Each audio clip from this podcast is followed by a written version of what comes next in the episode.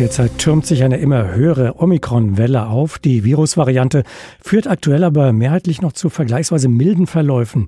Viele Gegner der Impfpflicht hoffen deshalb auf eine harmlose, wie man sagt, Durchseuchung der Gesellschaft und argumentieren, das mache eine gesetzliche Impfpflicht doch eigentlich überflüssig. Befürworter der Impfpflicht argumentieren dagegen, dass auch nach Omikron eine Impfpflicht noch sinnvoll und notwendig sei, weil in der großen Zahl der Erkrankten eben auch ein gewisser Anteil schwerer Erkrankungen bleiben wird und das belastet das Gesundheitssystem und auch viele mit Vorerkrankungen etwa oder ältere blieben gefährdet. Zu ihnen zählt auch der Epidemiologe und langjährige Regierungsberater Professor Timo Ulrichs aus Berlin. Mit ihm habe ich vor der Sendung gesprochen. Wenn wir also eine relativ hohe Impfquote haben in Deutschland und Omikron so ansteckend ist, dass früher oder später jeder von uns in Kontakt damit gewesen sein wird, wir also alle in wenigen Monaten einen Immunschutz aufgebaut haben werden gegen diese weniger aggressive Variante des Coronavirus, wieso brauchen wir dann noch eine Impfpflicht? Ja, wir brauchen deshalb eine Impfpflicht, weil wir uns immer vor Augen halten müssen, dass die Omikron-Variante zwar uns alle irgendwann mal infizieren wird, aber äh, wir eben nicht wissen, äh, ob danach auch wirklich ein, eine schützende Immunantwort aufgebaut wird. Äh, und das, äh, was wir aber sicher wissen, ist, dass es nach dreimaliger Impfung äh, dann gegen Omikron hilft und es eben in der Kombination, also dreifache Impfung und eine Omikron-Infektion eben zu einem sehr guten Immunschutz kommt. Deswegen ist es eigentlich sinnvoll, da so zu planen, dass man eben ähm, sich auf die Impfungen verlässt und eine mögliche Durchseuchung noch als eine zusätzliche Boosterung sozusagen mitnimmt, äh, mit Blick auf das, was noch uns im Herbst bevorstehen könnte. Wenn wir dann immer noch ungeimpfte in Deutschland haben werden, dann fangen wir nämlich gerade wieder von vorne an und müssen das wieder genauso einrichten, wie wir es jetzt, jetzt machen oder auch in den vorherigen Wellen gemacht haben. Das heißt, Sie teilen das Argument nicht, dass einige ans Feld führen, dass äh, die Impfpflicht für Omikron ohnehin und damit absolut zu spät kommt.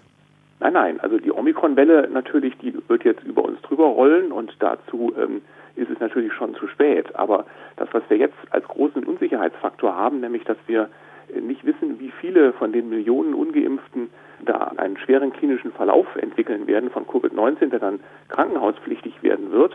Ähm, diese Unsicherheit, ähm, die wollen wir ja nicht noch einmal haben und deswegen ist es sinnvoll, den Immunschutz in der Bevölkerung möglichst zu vervollständigen, sodass wir damit auch ähm, sicherer sind und eben auch aus der pandemischen in die endemische Phase übergehen können. Die Impfpflicht wäre ein starker Eingriff in die Grundrechte, in die körperliche Unversehrtheit. Gleichzeitig gibt es Zweifel, ob das Ganze praktisch umsetzbar ist. Die Kontrolle ist nochmal ein ganz eigenes Thema. Und äh, es ist, wie viele sagen, eigentlich äh, unklar, ob die Impfpflicht sich tatsächlich dann so durchsetzen würde und auswirken würde auf den Verlauf der Pandemie, wie man sich das wünschen würde. Ähm, wie ist dann ein solches Argument oder eine solche Argumentationskette zu ähm, widerlegen? Denn die Verhältnismäßigkeit die muss doch letztlich gewahrt bleiben. Das Ganze muss in einem Verhältnis stehen zur Wirkung, zum Effekt. Und dann muss man sich einfach nur mal den umgekehrten Fall vorstellen. Was passiert, wenn wir sie nicht einführen? Dann ähm, haben wir eben nicht alle Mittel ausgeschöpft, den Grundimmunschutz in der Bevölkerung richtig zu verankern. Und dann äh, ist eben das Restrisiko für viele Millionen Menschen, dass sie eben auch in der Verlängerung der Pandemie in Deutschland, die wir dann ja dann nicht beenden können, äh, dass das Restrisiko da ist, dass sie immer noch schwere Verläufe entwickeln.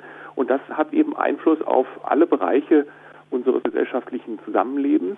Also dass wir alle diese äh, einschränkenden Maßnahmen weiterhin erdulden müssen und dass wir eben dieses Risiko haben, dass wir in unserer Gesellschaft immer noch Menschen haben, die durch dieses Coronavirus dann schwer erkranken können und damit auch das gesamte Gesundheitssystem belasten.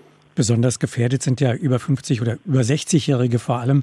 Wäre es ein Weg, ein Kompromiss vielleicht auch zum gesellschaftlichen Frieden, wenn man sagt, die gefährdeten Gruppen, da führen wir diese Impfpflicht ein? Ja, das wäre natürlich ein Kompromiss und letztendlich muss man sich ja vor Augen halten, also eine Impfpflicht ist eigentlich die schlechteste aller Möglichkeiten, mit einer Impfung hier zu einem Ende der Pandemie zu kommen. Aber wenn eben keine anderen Mittel helfen, dann wäre das gut. Und ähm, letztendlich ist eine Impfung ab 50, so wie Italien das ja eingeführt hat, äh, schon mal hilfreich, aber wirklich sicher und ähm, so auch, dass wir Richtung Endemie gehen können, wäre eigentlich eine Impfpflicht schon ab 18, weil wir dann eben alle Altersgruppen mit erfassen und dann so einen grundsätzlichen Schutz in die Bevölkerung reinbringen, dass auch die Menschen unterschiedlicher Altersgruppen, die sich nicht aus welchen Gründen auch immer impfen lassen können, dass die dann mitgeschützt werden. Wenn wir über Impfpflicht in Deutschland diskutieren, haben wir da nicht vielleicht möglicherweise einen viel zu engen Fokus. Wir haben eine recht hohe Impfquote im weltweiten Vergleich bei uns. In anderen Teilen der Welt äh, wird wesentlich weniger geimpft, haben viel weniger Menschen einen Impfschutz. Wäre es nicht viel wichtiger, die ganzen Ressourcen, die wir haben, darauf zu konzentrieren, in diesen Teilen der Welt die Impfkampagne voranzutreiben. Denn wir können hier Impfpflicht einführen, wie wir wollen. Wir können impfen, wie wir wollen. Wenn dort immer wieder neue Varianten entstehen, könnte das ja unter Umständen ins Leere laufen. Nein, ins Leere laufen wird es nicht, denn eine, ein, ein solcher grundsätzlicher Immunschutz in der Bevölkerung hilft ja auch gegen verschiedene Varianten. Das zeigt sich ja jetzt schon bei dem Unterschied zwischen Delta und Omikron. Aber in, Sie haben natürlich recht, insofern, als äh, natürlich ähm, hier eine weltweite Solidarität gefragt ist und eben auch die Abgabe von Ressourcen wie zum Beispiel Impfstoffdosen ganz wichtig ist, damit auch die ärmeren Länder hier ähm, entsprechend äh, sich selber einen Schutz erarbeiten können durch ein eigenes Impfprogramm und wir dann mittelbar uns natürlich auch selber schützen, weil auf die Art und Weise dann es dem Virus immer schwerer wird, weltweit noch irgendwo größere Ausbrüche zu machen, in, in deren Verlauf dann auch neue Varianten entstehen könnten.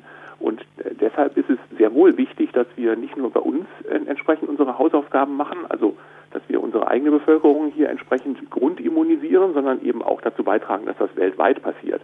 Aber es gilt natürlich auch, dass ähm, auch ein Land wie Deutschland auch in der internationalen ähm, Solidarität, in der Solidargemeinschaft ähm, seinen Beitrag dazu leistet, in, indem es eben dafür sorgt, dass die eigene Bevölkerung eben auch geimpft ist.